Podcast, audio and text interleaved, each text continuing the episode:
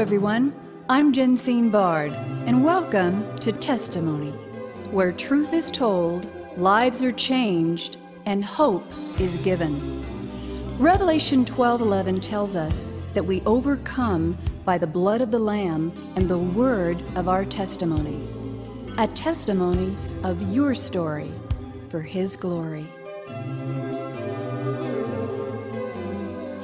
He's an American hero whose over 25 years of military service, expertise in U.S. China relations, economic and national security makes my next guest the perfect candidate to author his latest just released eye opening read, Stealth War How China Took Over While America's Elite Slept. And this amid coronavirus and the global pandemic all of which we will talk about today. Ladies and gentlemen, would you please welcome a high honor indeed, Senior Fellow at the acclaimed Hudson Institute and Brigadier General, United Air Force retired, Robert S. Spalding. General Spalding, sir, welcome to testimony. Thank you so much. It's great to be here. Well, General Spalding, it's great to have you. First of all, thank you for taking precious time to share your critical insights on a topic that has engulfed our nation, the world, and our very lives, namely the coronavirus. But before we get to all of this in our brief time here today, can you give our listeners a capsulized overview of your recently released Stealth War How China Took Over While America's Elite Slept? Yes, you know, um, I uh, my career in the Air Force was primarily flying uh, first the B-52, but um, mostly the B-2 stealth bomber. Uh, but uh, in 2001, I was selected to go uh, into a program called the Olmsted Scholar Program, which um, really uh, sends officers overseas from each branch, each, each branch of the service to study uh, in a language and a culture. And I chose China. And so my, my family and I moved to Shanghai in 2002, and we lived there from 2002 to 2004. Now, consequently, uh, something that uh, is going to come up uh, later on is the fact that we were there during the SARS outbreak. So I had firsthand, uh, you know, knowledge of what how the uh, the government approached the SARS outbreak um, and then, you know, I went back into the Air Force, but because of this experience, the Air Force eventually groomed me to be the senior defense official in Beijing. And that grooming started at the Council on Foreign Relations in New York City, where I was a senior military fellow for a year, and I uh, got to meet a lot of our uh, financial and industry um, uh, professionals in the United States. I went from there to the Pentagon to be the advisor on China policy and strategy for the chairman of the Joint Chiefs. Uh, and then from there went to be the senior defense official in Beijing for the U.S. military. And then from there went to the White House to be the senior director for strategy uh, at the National Security Council. Now that time from, you know, the time I was at the Council on Foreign Relations to the time I was in the White House was intensely focused on the competition between the U.S. and China. And it, in, it, uh, in the beginning, it was primarily a military focus as I looked at, you know, the array of weapons that they uh, had built in the Indo-Pacific theater and how we were uh, trying to counter that. And one of the things uh, that I have that uh, a lot of my colleagues did not have is prior experience in China and a PhD in economics, and this wonderful um, Rolodex from New York where I could tap into the financial and industry captains of the country to ask questions about um, you know economics and finance and trade, and particularly as it as it dealt with this military challenge I was looking at.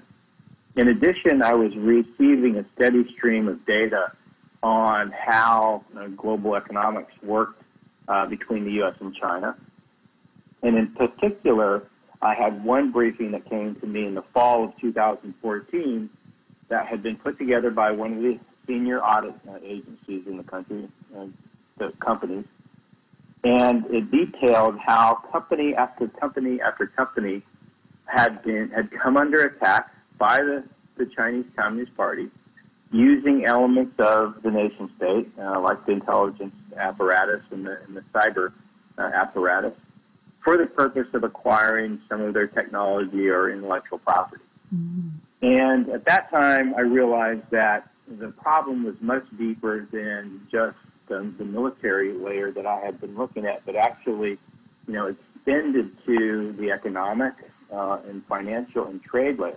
And so we started looking at, at that time, I had a team of, uh, I was in the Pentagon, I had a team of China experts that had lived in China, they spoke Chinese, uh, they understood the government uh, and the party, things that I had never dealt with uh, in my two years living in China. I mostly dealt with the people. And so we started working on, you know, if we were going to protect uh, from the things that we were beginning to see from this data that we were collecting from from New York, you know, how would we come up with a strategy to counter that? And so the book really uh, is the background and context for the national security strategy that we currently have.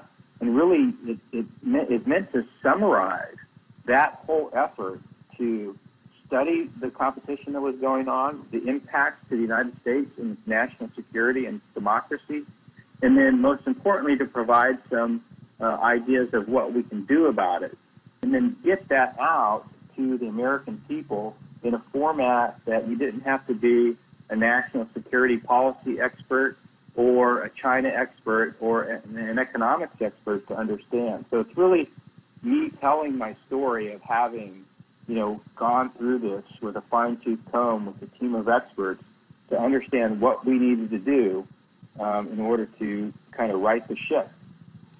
Fantastic. Ladies and gentlemen, you're listening to General Robert S. Spalding, his latest must read, Stealth War. General Spalding, talk about the failure of leadership in recent decades to confront China's infiltration into all sectors of society, industry, and academia, and just how uh, this has happened. Case in point, placing Confucius institutes and universities across the U.S. to control and monitor, you say, Chinese students for the purpose of spreading communistic narratives to unsuspecting American students. Talk about that. Well, so what people don't realize is that the Confucius Institutes themselves are under the um, uh, under the arm of the Chinese Communist Party responsible for propaganda. So the funding for Confucius Institutes is essentially coming uh, as propaganda funding from the Chinese Communist Party. So when they go into a university, there's two things that they stipulate. Number one, that they control the curriculum, and number two, they control the hiring of the instructors. So what they what they uh, say is that the Confucius Institutes are Chinese uh, language, um, you know, teaching centers. They're also there to teach Chinese culture, but in reality, they're there to teach the Chinese Communist Party's narrative of the truth. In addition, they are a one component within a um, surveillance system that, that seeks to, along with the Chinese student associations and the Chinese embassies and consulates in the United States, seeks to make sure that Chinese students don't become too, quote, Americanized by adopting, you know, principles and, and, and values of the United States like dem- democracy and human rights. And so it's really a combination of a propaganda effort and a surveillance effort against their own students.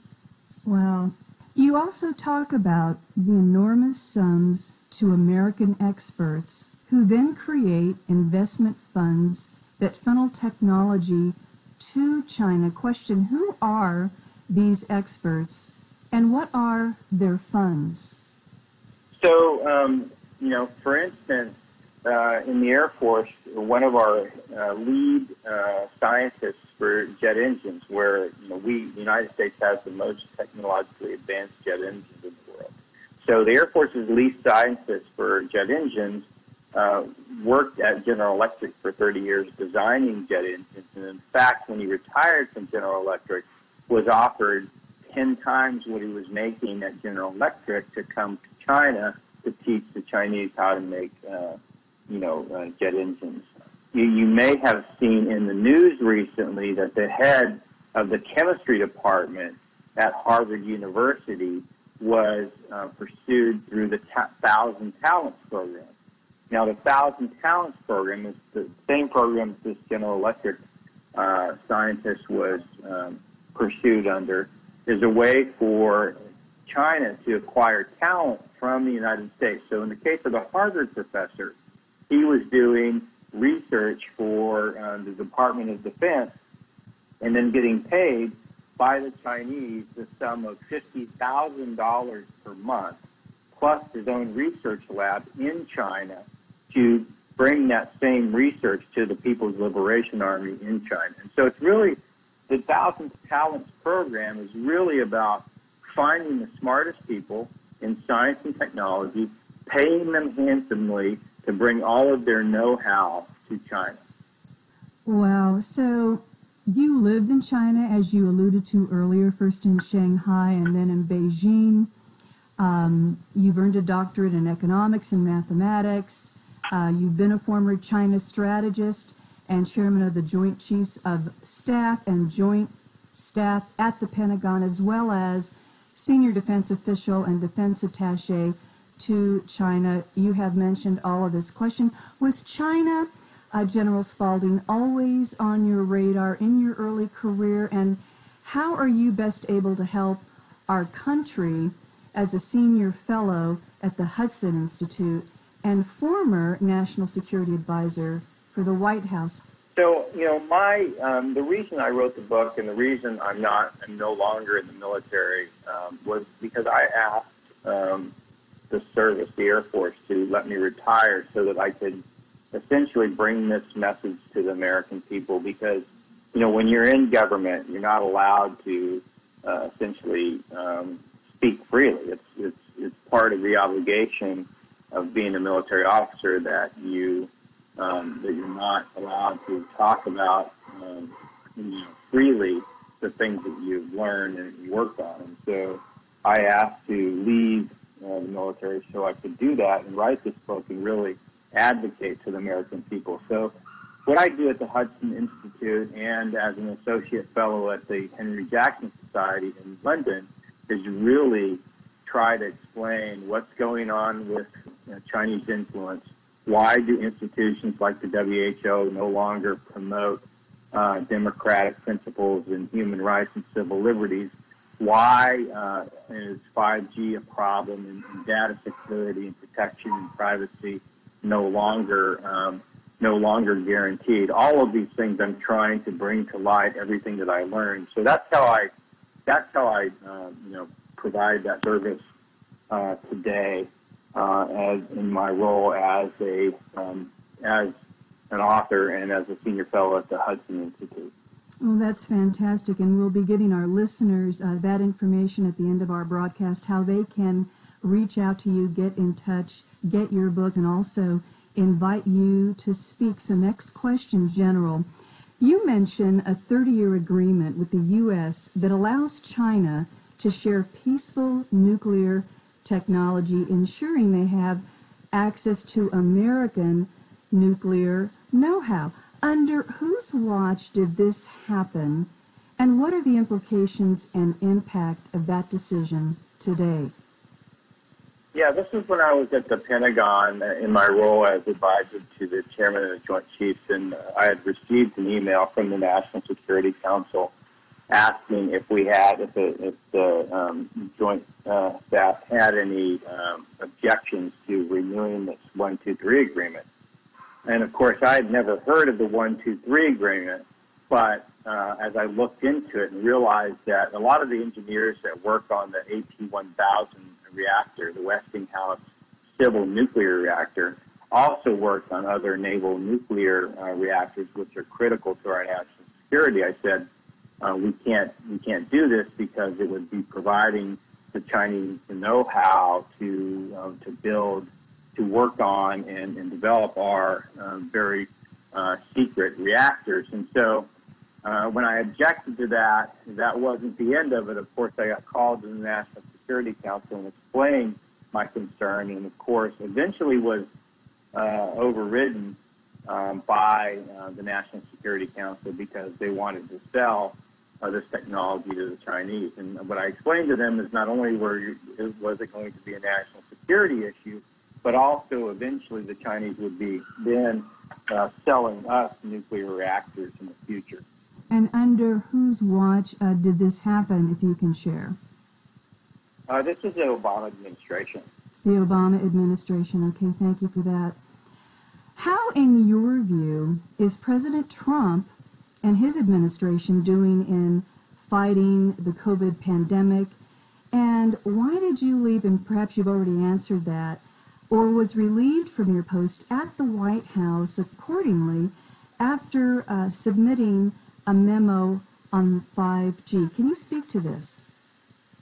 Uh, yeah, so um, I, so for the president, I think he's doing an actually a pretty good job because what happened was uh, the Chinese Communist Party hid the fact that there was human-to-human transmission of the coronavirus uh, in January, and in fact, um, the WHO also was failed to communicate the warnings that they had received from Taiwan that the Chinese were covering up the human-to-human transmission, and so the president actually acted uh, counter to the advice of the CDC experts uh, in the United States to ban flights to and from China.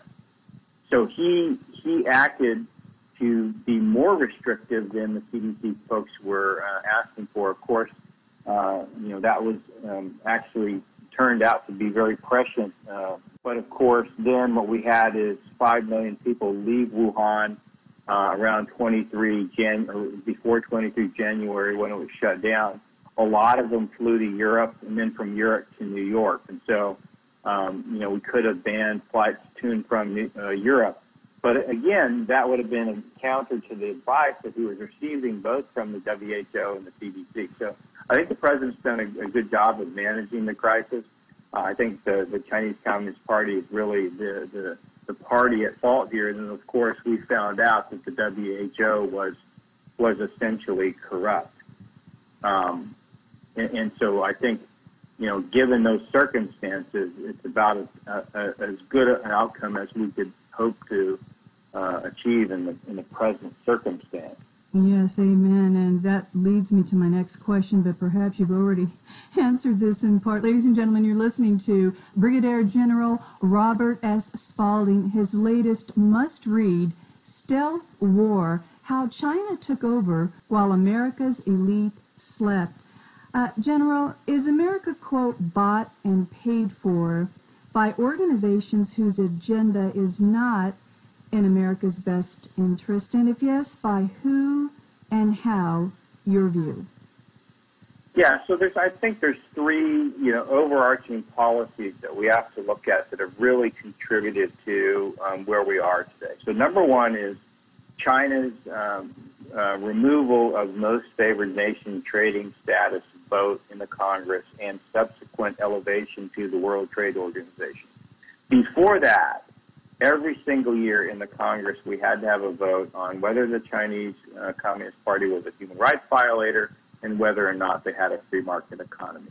And of course, they are they are still a human rights violator, and they still do not have a free market economy. So, if that were, were in still that policy were still in place today, they we would still have tariffs imposed on Chinese companies uh, instead, in, in 2001, the, the Chinese were brought into the WTO.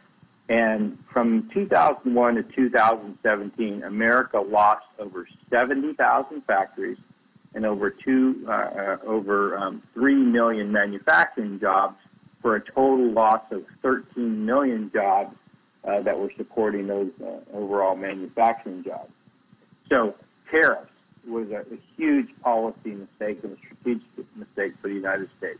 The next one is in, in the area of investment. So over the last year, $400 billion of Americans' retirement funds have been invested in Chinese companies, despite the fact that the Securities and Exchange Commission does not require those companies to go through a standard audit like a U.S. corporation. So there's um, there's the allowance for those companies to sell stocks and bonds to our um, to our investors in the United States without requiring audits.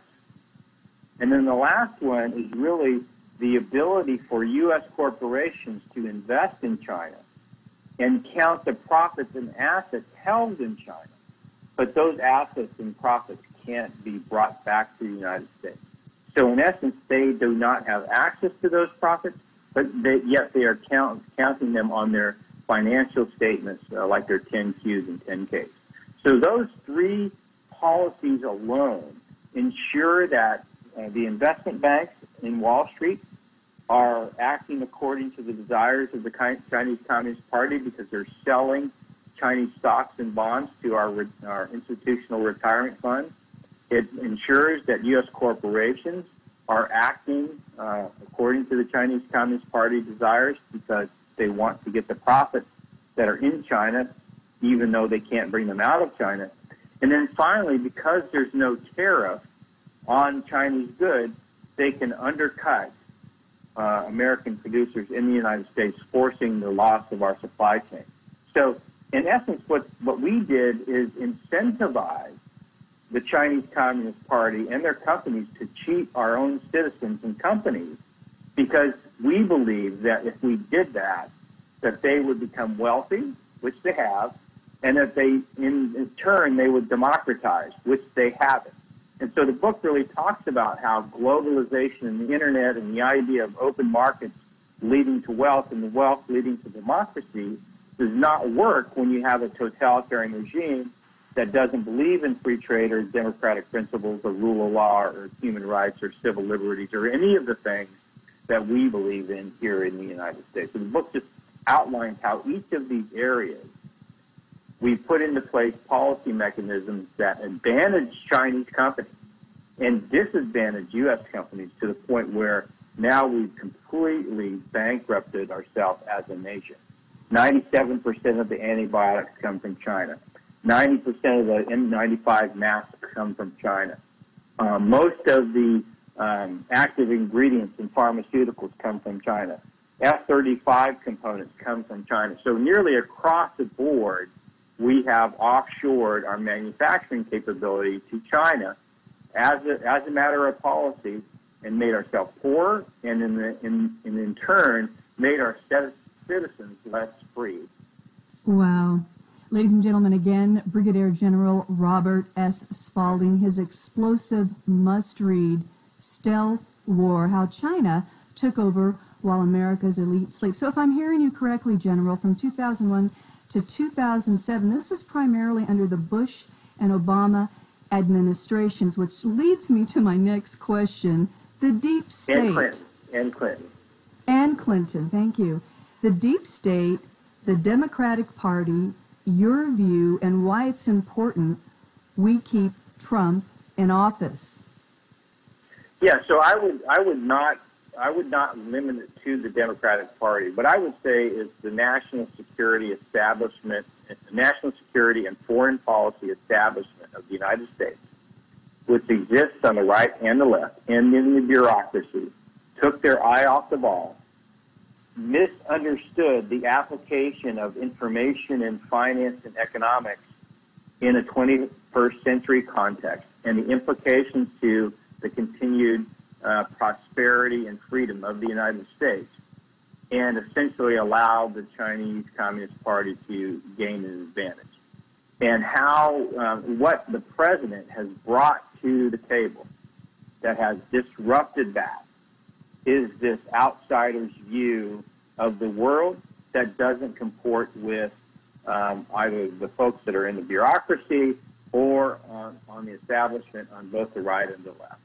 What he said was, uh, essentially. We don't have free trade because the number two economy doesn't believe in free trade and takes advantage of the of our efforts to promote free trade by taking advantage of our openness and, and our generosity. And so he's basically forced the bureaucracy and the political system through much angst to um, come to terms with this fact.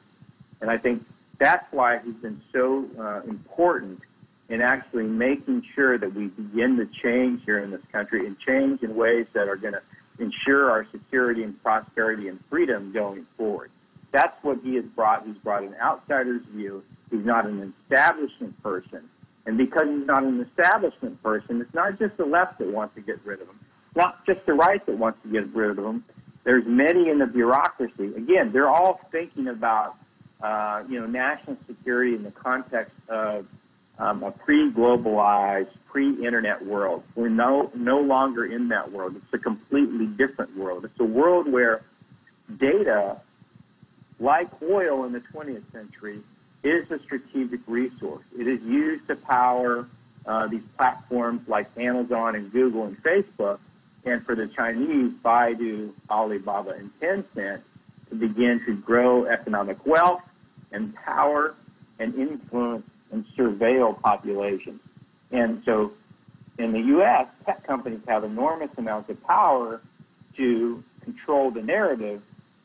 In China, the Chinese Communist Party controls their versions of Facebook, Amazon, and Google to ensure that narrative supports the Chinese Communist Party. So it is really, uh, you know, Mao's concept of people's war and political and ideological warfare brought into the modern age and expressed through the platforms and business models of Silicon Valley. Ladies and gentlemen, you have been listening to Brigadier General USFA retired Robert S. Spalding on his recently released Stealth War How China Took Over While America's Elite Slept. You can learn more about General Spalding's work, ministry, and mission by visiting the Hudson Institute at hudson, H-U-D-S-O-N dot O-R-G and get his book, Get Informed, and then get engaged in a war not on the battlefield, but for the heart and soul of America and what we can do as Americans to stop it. General Spalding, what a privilege bringing your voice to testimony for such a time as this and the call of God on your life, my view, to fulfill a mandate God knew you would long ago when he strategically placed you behind, quote, enemy lines to bring forth truth, hidden agendas, and the global corruption that has enabled it.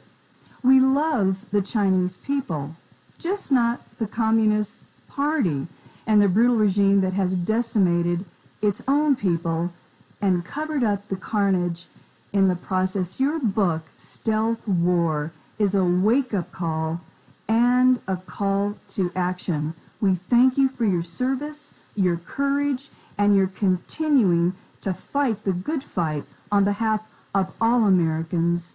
God bless you. Thank you so much. It's great talking. Testimony is a global broadcast made possible by the generous contributions of our valued partners at Jensine Bard Ministries and you, our listening audience. Together, we are reaching souls for Christ, one testimony at a time. If you would like information on how you can support this broadcast with your tax deductible gift, please visit us at jensinebard.com. That's one word, J E N S I N E B A R D dot com. And join the conversation at our Facebook page, Testimony with Jensine Bard. Thank you for listening, and please join us again for testimony.